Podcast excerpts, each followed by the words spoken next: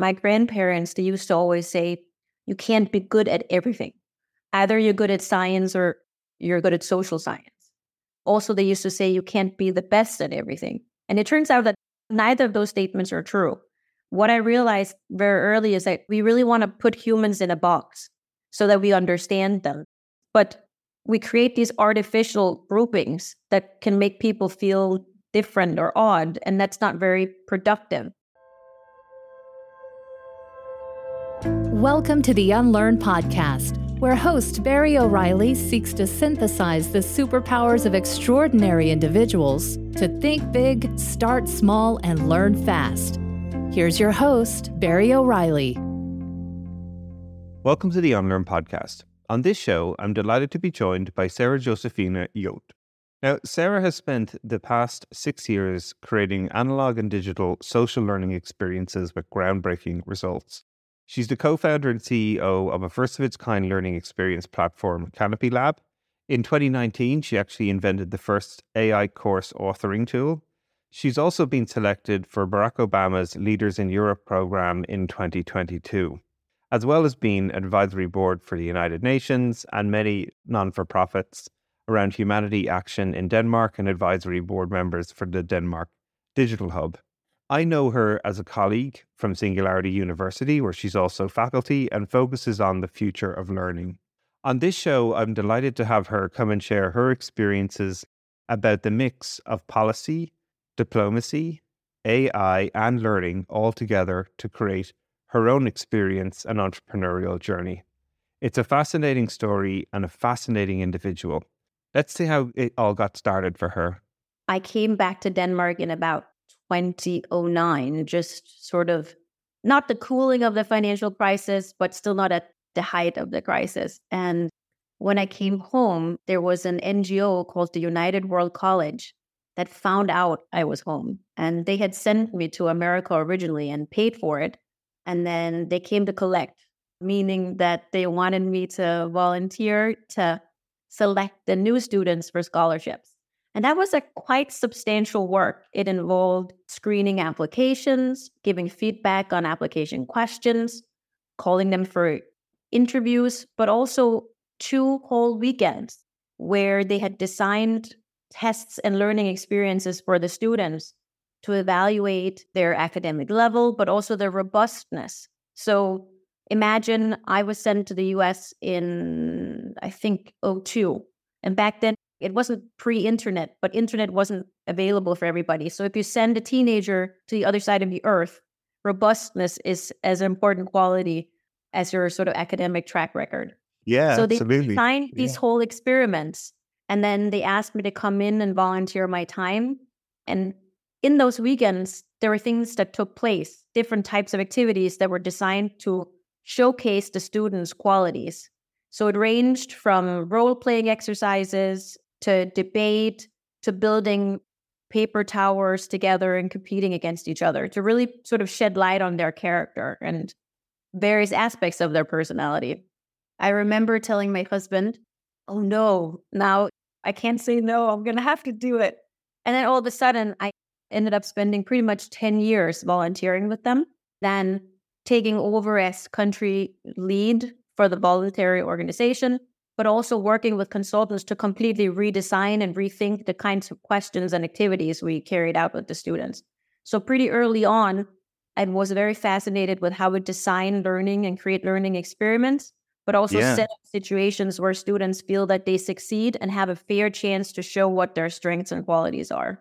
At that time, I didn't know that that would be such a defining thing for my career. It was something I sort of did on the side while I was pursuing my actual career plan. But it's just stuck with me and it ended up being something I look forward to very much every year. And then I ended up spending most of my career working in now. I love that you sort of jokingly say they came to collect. Fantastic. But it sounds like this is the ideal scenario that even when people envisage those types of programs, that something like that could happen, where they invest in someone like yourself. You have a great experience, great opportunity, then for to sort of come back full circle and you to have a chance to not only help other people through that program, as you say, but also then suddenly become a creator of that program and build upon it. What were some of the pieces as you started to unpick apart creating these experiences? Because we often hear of all sorts of development programs. It could be a corporate one where you're sent on a leadership development program for three months and get exposure. You learn how to do feedback or lead teams or whatever it might be. Or you you've even gone on to experience at a global level working with the Obama Foundation to be part of these amazing type programs. And some of them can really deliver and have great outcomes, and some of them can be sort of a waste of time. I've seen people being very frustrated actually. So you have this unique experience that you lived through one, then you got to design one. What were some of the things you had to sort of unlearn, if you will, about flipping it around and then starting to create these experiences for people? Because it sounds like it started for you to sort of pay it forward and then it suddenly turned into something more than that. What was that pursuit of curiosity too, as well as you were going up to build these programs? When I was a kid, my grandparents, they used to always say, you can't be good at everything. Either you're good at science or you're good at social science. Also, they used to say you can't be the best at everything. And it turns out that neither of those statements are true. What I realized very early is that we really want to put humans in a box so that we understand them, that we want to create. Yeah, categorize. Yeah. Yes. But we create these artificial groupings that can make people feel different or odd, and that's not very productive. With United World College, we were set out to design evaluation situations with the premise that people are different and we want them to shine. And if people are different and encompass different talents, and we want to put together versatile, diverse groups who empower each other to do exciting things, then we weren't looking for a specific group. And you couldn't go into that situation with an assumption that if you're good at math, you don't know how to play an instrument or something else that's totally ridiculous. So I think that's really sort of shaped my thinking. And then also witnessing that people who have one experience that's a success are likely to then be successful in more subjects as well because they build on that success. To share a personal example, I went to a partially English speaking school almost my entire life. And that meant that when I started high school, my English was better than pretty much everyone else. That makes sense because it was already a big part of my life. And then you already have one subject where you're a success and you don't have to focus much energy there. Self esteem comes from that situation. And that yeah. makes it easier to Helpless. thrive in the next subject. So, again, yes. this idea that you can't be the best at everything actually, the more you master, the easier it becomes for you to master even more and the further we get in our careers, we realize that every subject is inherently interconnected and not like math is related to music, which is related to social science and history and culture, etc. So in a way, I always wanted to defy these types. Like they always challenged me. And, and I said, well, actually, you can do that. Another thing they used to tell me is don't voice political opinion. I said, well, why not? Because you can't take it back. Once you've said something, it'll be out there forever And if you change your mind, you look ridiculous. And I thought, well, that doesn't quite make sense. Because in a world where we continue to learn, you have to change your opinion sometimes because or else you're showing that you have no progress, that you're not taking things in, that you're not reevaluating your position. And I don't think that can be a position of strength. Never changing your mind will tell me that you're stubborn or that you're too proud to admit that you made a mistake. Those are things that have really sort of influenced me. And then in my life, there have been these moments where I've realized that I've done something in a totally, totally wrong way. And I think that in my more adult life, in my 30s, I haven't seen that as something to be stressed out about or not be proud yeah. of. In my 20s, especially being an entrepreneur, it was much more about saying, I know this, I've done this, make everything look great. You have to look great. The company has to look great. It has to be on the glossiest piece of paper and the shiniest website. And then that was somehow how we showed strength. And I feel a little bit sad because when I see some of the younger generations on Instagram, they still think a large part of showing strength is looking perfect. Whereas some are starting to get that authenticity and sharing when you're not feeling good actually creates much more engagement and excitement around you as a person and as a brand. That's so true. That point especially resonates a lot. One of the things we figured out in our venture studio is a lot of the folks have been entrepreneurs many times, like yourself. For me, that was a really hard lesson too to learn as well, where I always thought you had to present perfect, have to have all the answers. Have to almost preempt the next question that was going to come at people. So you look so polished and turned out.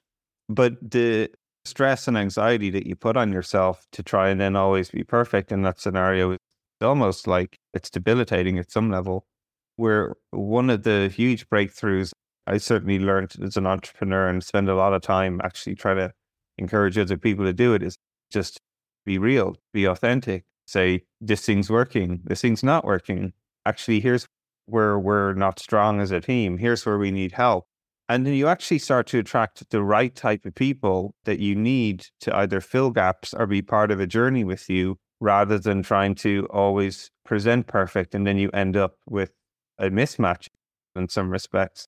So you built these great programs to help people, but you've also built a bunch of businesses yourself as an entrepreneur. So what were some of your other unlearning moments as you went through that process? One of the most significant unlearning moments was in my career. So I lived in the US a long time, came back during the financial crisis because my family went bankrupt and I had to come home. And there I was very angry I felt like I had a perfect life in Washington, D.C., a beautiful apartment with a swimming pool. And who yeah. wants to leave that and start making your own money, right? But that moment, it taught me to never be financially dependent on someone else, which I think, especially as a woman, but for anyone in general, it's really, really important. Money is not important for the sake of money, but the freedom it gives you and it doesn't have to be a lot of money, but enough for you to be able to make some decisions and for you to not to depend on other people, whether it's a spouse or your family. So money brings leverage, but also this understanding that I think the years before that, I hadn't really depended on myself to shape my own luck and to set the path. So it was really important to come home and realize wherever I go now, that's a decision that I have to make, and I have to make that money, and I'm in charge of myself that was very empowering. What yeah. did involve some sort of anger in the beginning. The second moment was when I realized I didn't want to be a diplomat. I had pursued that my whole life. I had done things that were completely ridiculous, like study Russian in evening school. Ah. if you speak intermediate Russian, that's not super useful. We can agree if you're fluent in Russian, that's useful, but that's not super useful. So I had really like devoted my career and my whole life to pursue this one goal. And then when I was living in St. Petersburg, I realized I don't want to do this. It felt like such a failure at the time and a crisis of identity. Had this one thing, I know where I'm going. I set out a path. I have communicated this path. This is my life goal. Everyone knows. They look at me and say, Sarah, she wants to be a career diplomat. That was it. She wants to be an ambassador. And then I didn't like it. I didn't like how we worked. I didn't like the hierarchy. I didn't like the bureaucracy. At times today, where we're seeing the conflict with Israel and Gaza, one needs to question how effective international diplomacy really is. But the point is that at the time, I perceived it as a failure. And then all of a sudden, I realized, how is this a failure? I set out to do something, I did it, and I don't like it. It's not like, you know, I'm being asked to not work here or I'm not good enough. I don't like the work that I'm doing. And I am the person in charge of my own life. So I have to figure out what I like to do. I've always been fascinated with international politics. I've watched and read everything that's happening out there, but I didn't like to spend my life doing the work. So it felt kind of like I was closing the door on my entire education. And then I thought I wouldn't be using those skills again. But I pretty fast sort of sensed like now I have to begin exploring. I have to do something new that's unfamiliar to me. I'm a little bit of a control freak. So I have to test different things, taste different things, and figure out what it is that I want to do. But I can't, you know, I was like 24 or something. I was like, I'm too young to spend the rest of my life doing something that doesn't make me happy. I think I also mistakenly thought that those skills that I had honed during that time period wouldn't be used for something else. But I end up today I would say I work at the intersection of artificial intelligence education, but also human rights and policy. I'm hugely involved in a lot of very political things. I'm sort of surprised at how many times I'm actually now in a room with a diplomat or with an ambassador, be what I think about something. So it's kind of like you come full circle. But that's also what I mean that things are connected.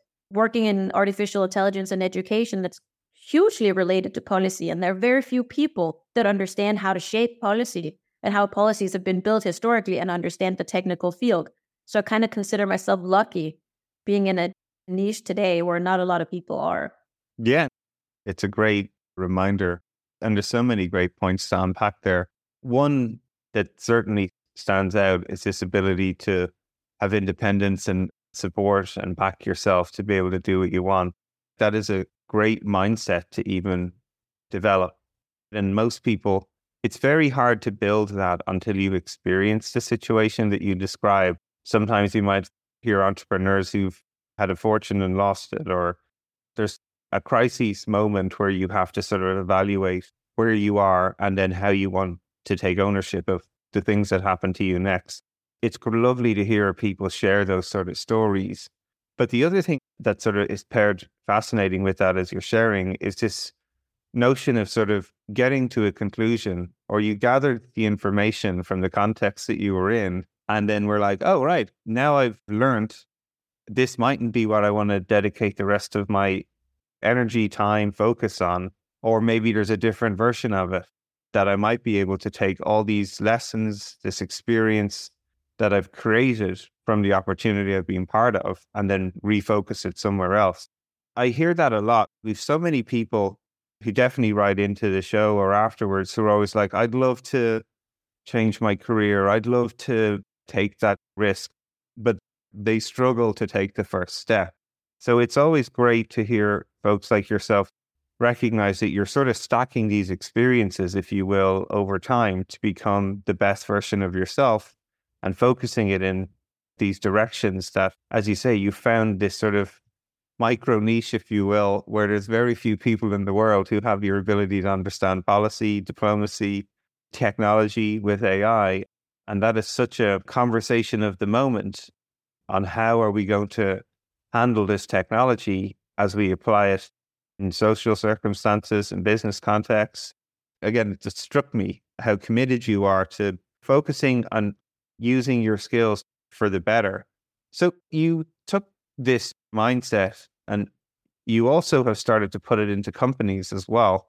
Tell us a little bit about how you started CanopyLab and what sort of brought that together because it's a fascinating juncture of technology and education and learning and also meeting people where they're at rather than trying to categorize them for the sake of simplicity, if you will, and the education system point of view, but you're really optimizing for the person. What were some of the things you had to learn and unlearn as you went through that process as well? Before that, I'm just going to make one comment about something you said. One thing I thought about is when I was younger, someone once told me that some of the most successful people and some of the most financially successful people in the world are those that aren't sentimental and that make very logic decisions. That's a principle I really try to apply in my life. So as you mentioned, you know, some entrepreneurs create businesses that go bankrupt, some have a lot of money, lose a lot of money, but those that continue to succeed over time are those who constantly reevaluate the situation and make very tough decisions about businesses, about like I'm not sentimental about my business. I'm not sentimental about my car or my house. They are assets.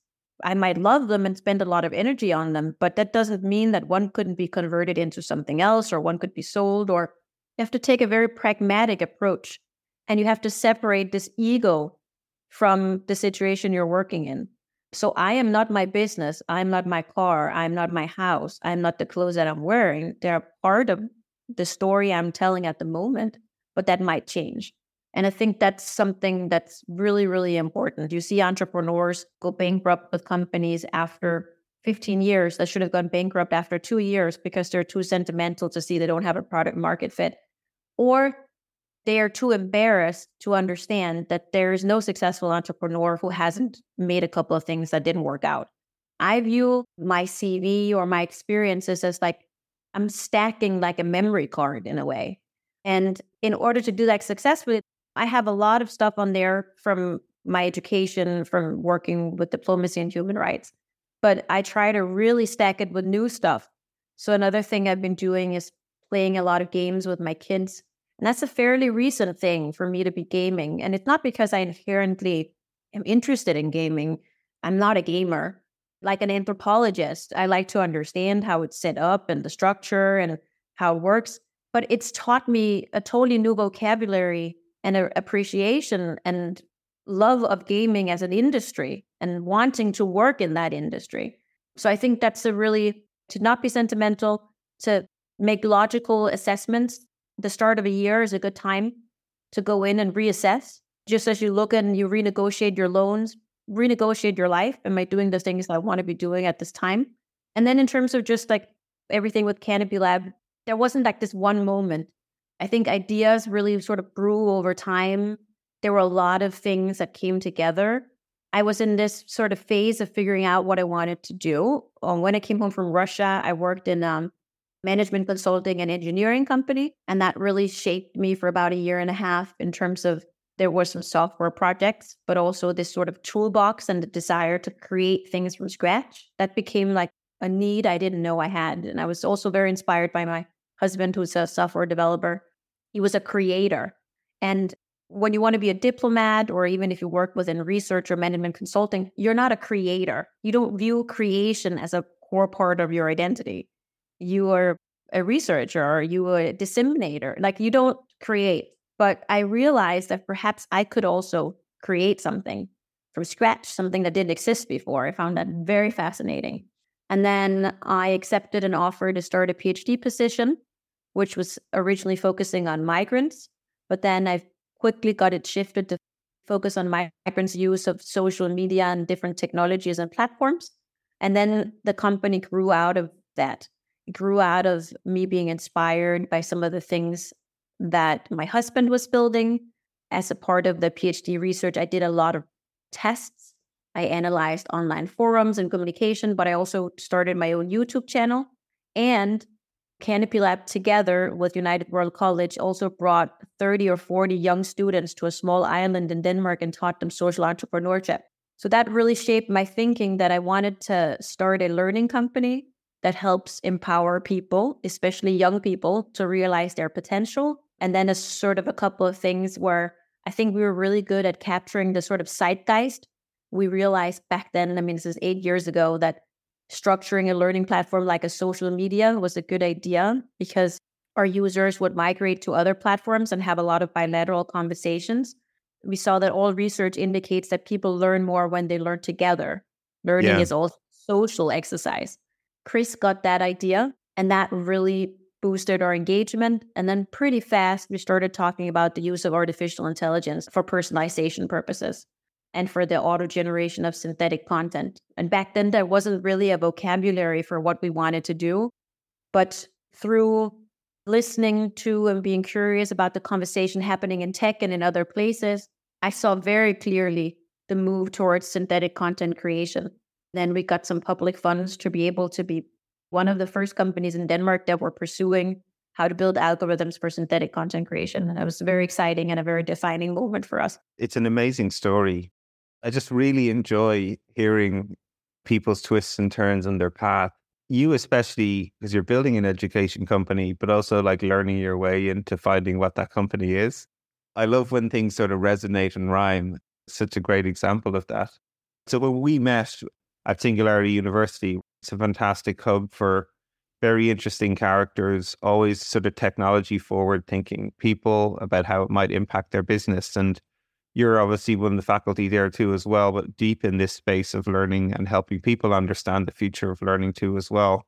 And I was instantly struck as you were describing how you had built the business and its purpose and the way that it was adaptive and thinking about how you can personalize to individual, but also learning in group context.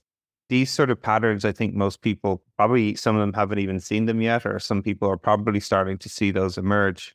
What have been some of the big surprises for you that as you were building the business to sort of were like, wow, we couldn't believe that happened as you were integrating this social context. I love that you started making videos on YouTube and used that to sort of inform what you were doing too as well. Like the experimentation's been fascinating. So can you share some of the experiments for you that have been like ahas or ones that you were like, oh my God, that sort of went totally different than I expected? Sure. I think it's Reid Hoffman who did the episode with Airbnb about like the five star Airbnb experience. But one of their conclusions in that episode, whoever made it, was that you have to do things that don't scale in order to find out what scales and what scale scales well, and to find sort of your super fan or your super user and really understand why they're obsessed with your product, and then try to make more of them. For us, YouTube was kind of a part of that experiment. In the beginning, we knew that young people were engaging with NGOs and that they're looking for something. The segment that we work with, they're quite academically secure.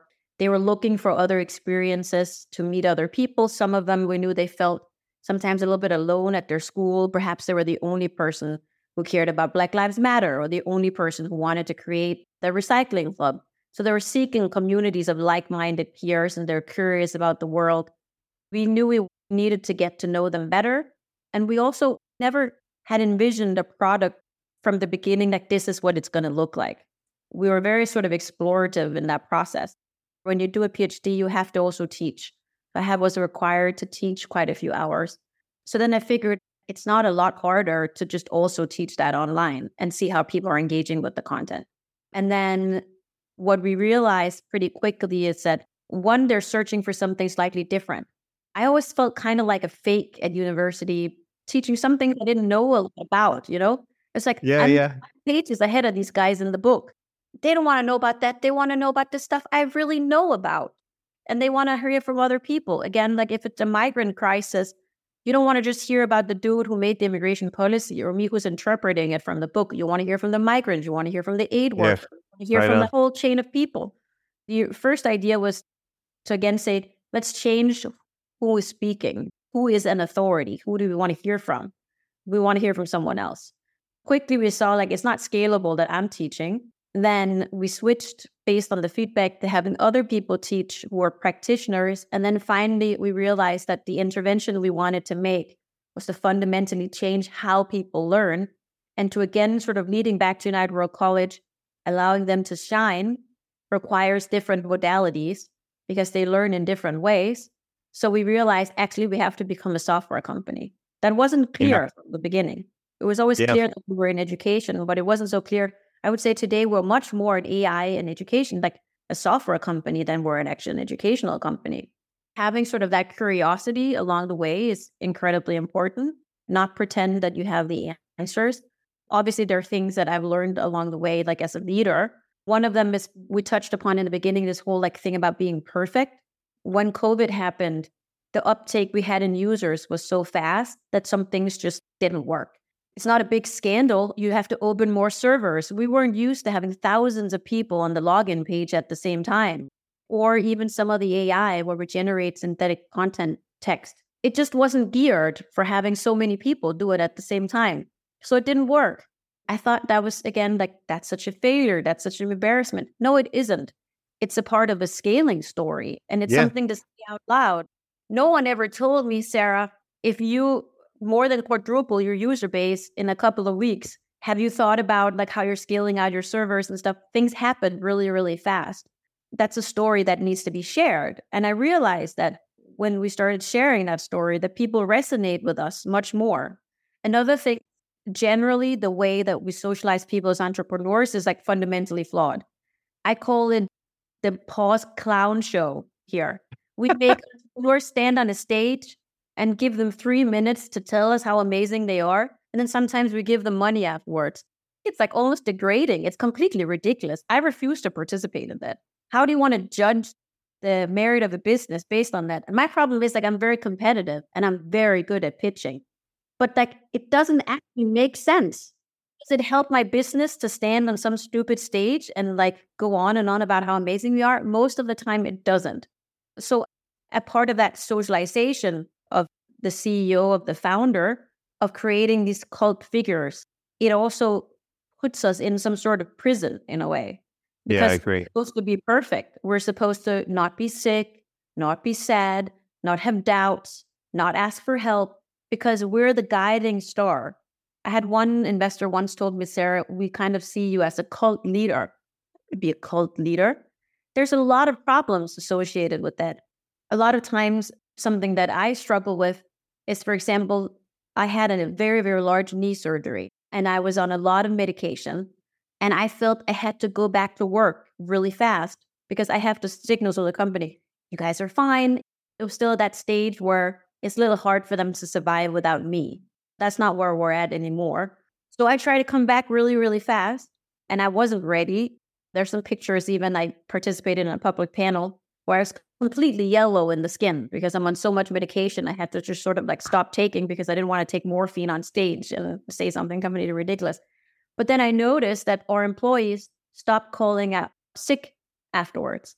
And thought, that's kind of strange. It's not like, why is there this dramatic change in the data about people being sick? Then I realized I send a signal that you can't be sick. People look to me, people look to my behavior, and they model my behavior. And my behavior was even though you're feeling really, really, really sick, you always put the company first. You always show up. You always pretend that you're okay when you're not okay. So, one of the only good things that have come out of COVID is that we realize now that when you're sick, you have to stay at home. Especially if you're sick with something that could infect other people, it's actually really selfish to go to work. Before it was the opposite.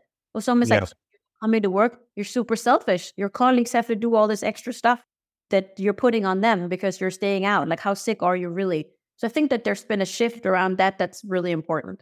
One thing that I'm enjoying listening to you share, it's almost like the archetype we've tried to create of great entrepreneurs and how counterintuitive it actually is. One of the things I enjoy most about the studio is that we call it Nobody Studios, where it's a collection of apparent somebodies that work there.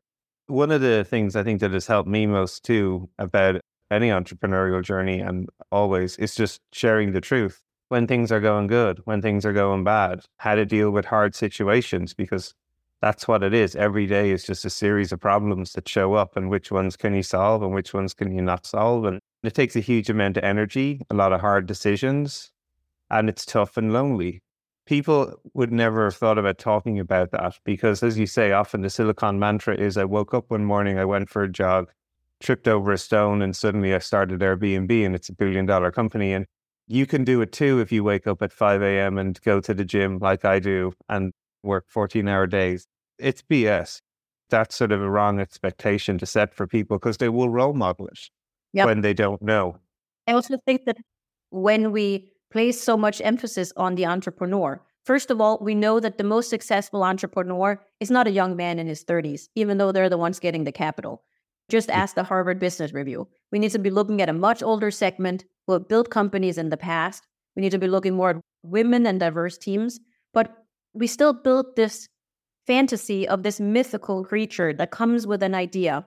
But I think it also, in putting so much emphasis on the person and not on the execution, we actually also begin to mimic some of the power structures we see in policy, for example, or in politics. There's a politician or a prime minister, and they're the top dog and everyone measures their importance in the organization with proximity to the person. And I think that we've really struggled with that. So as our organization grows, I've seen employees, but also investors who viewed me as a cult leader be unhappy with having less access. Not less access because you don't want to spend time with them, but because the organization grows quickly. Yeah. Success is not about how much time you spend with the CEO. It's about owning an area of work and really excelling in that and seeing that grow. So, in a way, we're building an organization that's super unhealthy for the person who's the CEO, but also for everybody who works in the organization.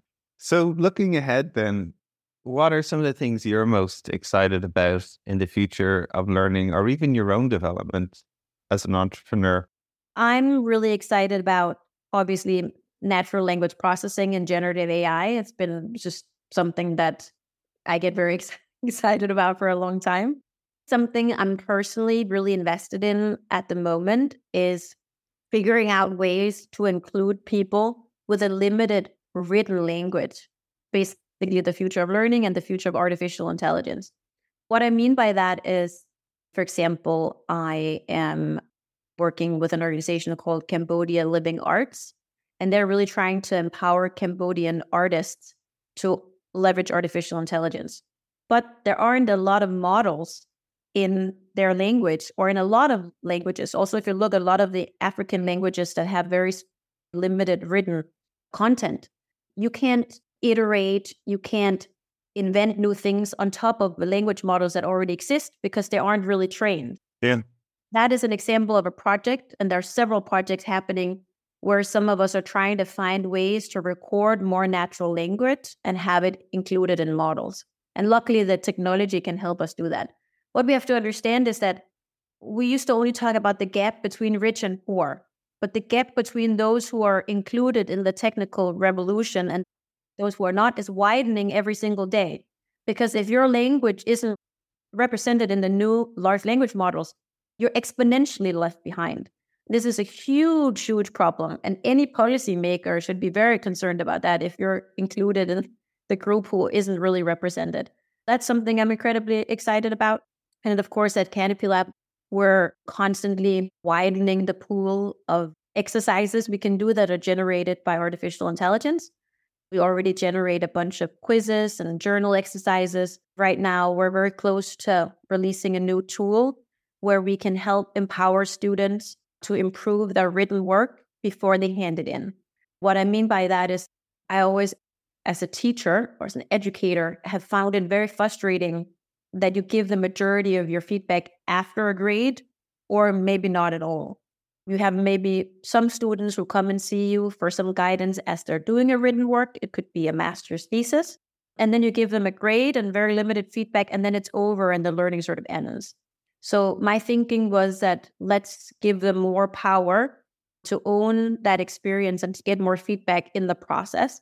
So our new tool will enable you to get feedback on your strength of argument, on your grammar, on your whole sort of essay beforehand, but also will come and estimate a grade before you hand in your work. So you have a chance to see if you want to improve upon it or not. And that's a part of this sort of my vision in education is that it has to be much more user centric. We have to right, take in real time. Yeah. Yeah. What's the incentive to look a lot at that feedback once the grade's already been obtained? That's just not very high. It's human nature. Even though you can learn a lot from this sort of after action reviews, unless you're a professional athlete watching your videos ah, over, you know, tape. Yeah, don't go back and review it that much. So let's try to give them that feedback in advance and then they can decide if they want to do something about it. I love that as well because it's the life they live at the moment. They share an image and they get feedback instantly. And that's how they iterate. Listen, Sahra, it's been absolutely amazing to have you in the show. Thank you for sharing as much of your own personal journey as all the amazing work you're doing. I look forward to having you back on the show again and sharing more. So thank you very much for being on. It was good to be here.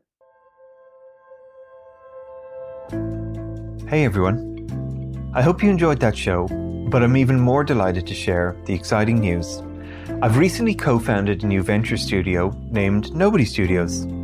Now, Venture Studio is a vehicle for the rapid creation of new companies, from ideation to acceleration and growth. And our purpose at Nobody Studios will be to de risk pre seed stage business ideas. We'll do this by minimizing the time, speed, and capital involved in validating truly repeatable and scalable business models before any significant venture investment. We've an audacious goal to start 100 compelling companies over the next five years, and who knows how many beyond that. So, if you're interested in radically changing the way work is done, how products are created, companies built and funded, even democratizing the wealth creation and how returns are distributed, this could be the business for you. We're looking for talent, capital, and influence. If you wish to contribute any or all of these, just get in touch. You can follow us on nobodystudios.com, on our LinkedIn page, all the social media accounts, or simply my newsletters and what I'm sharing. We'll be launching a truly innovative crowdfunding campaign, and I'd be honored if you'd be willing to join us on this journey and become a nobody yourself.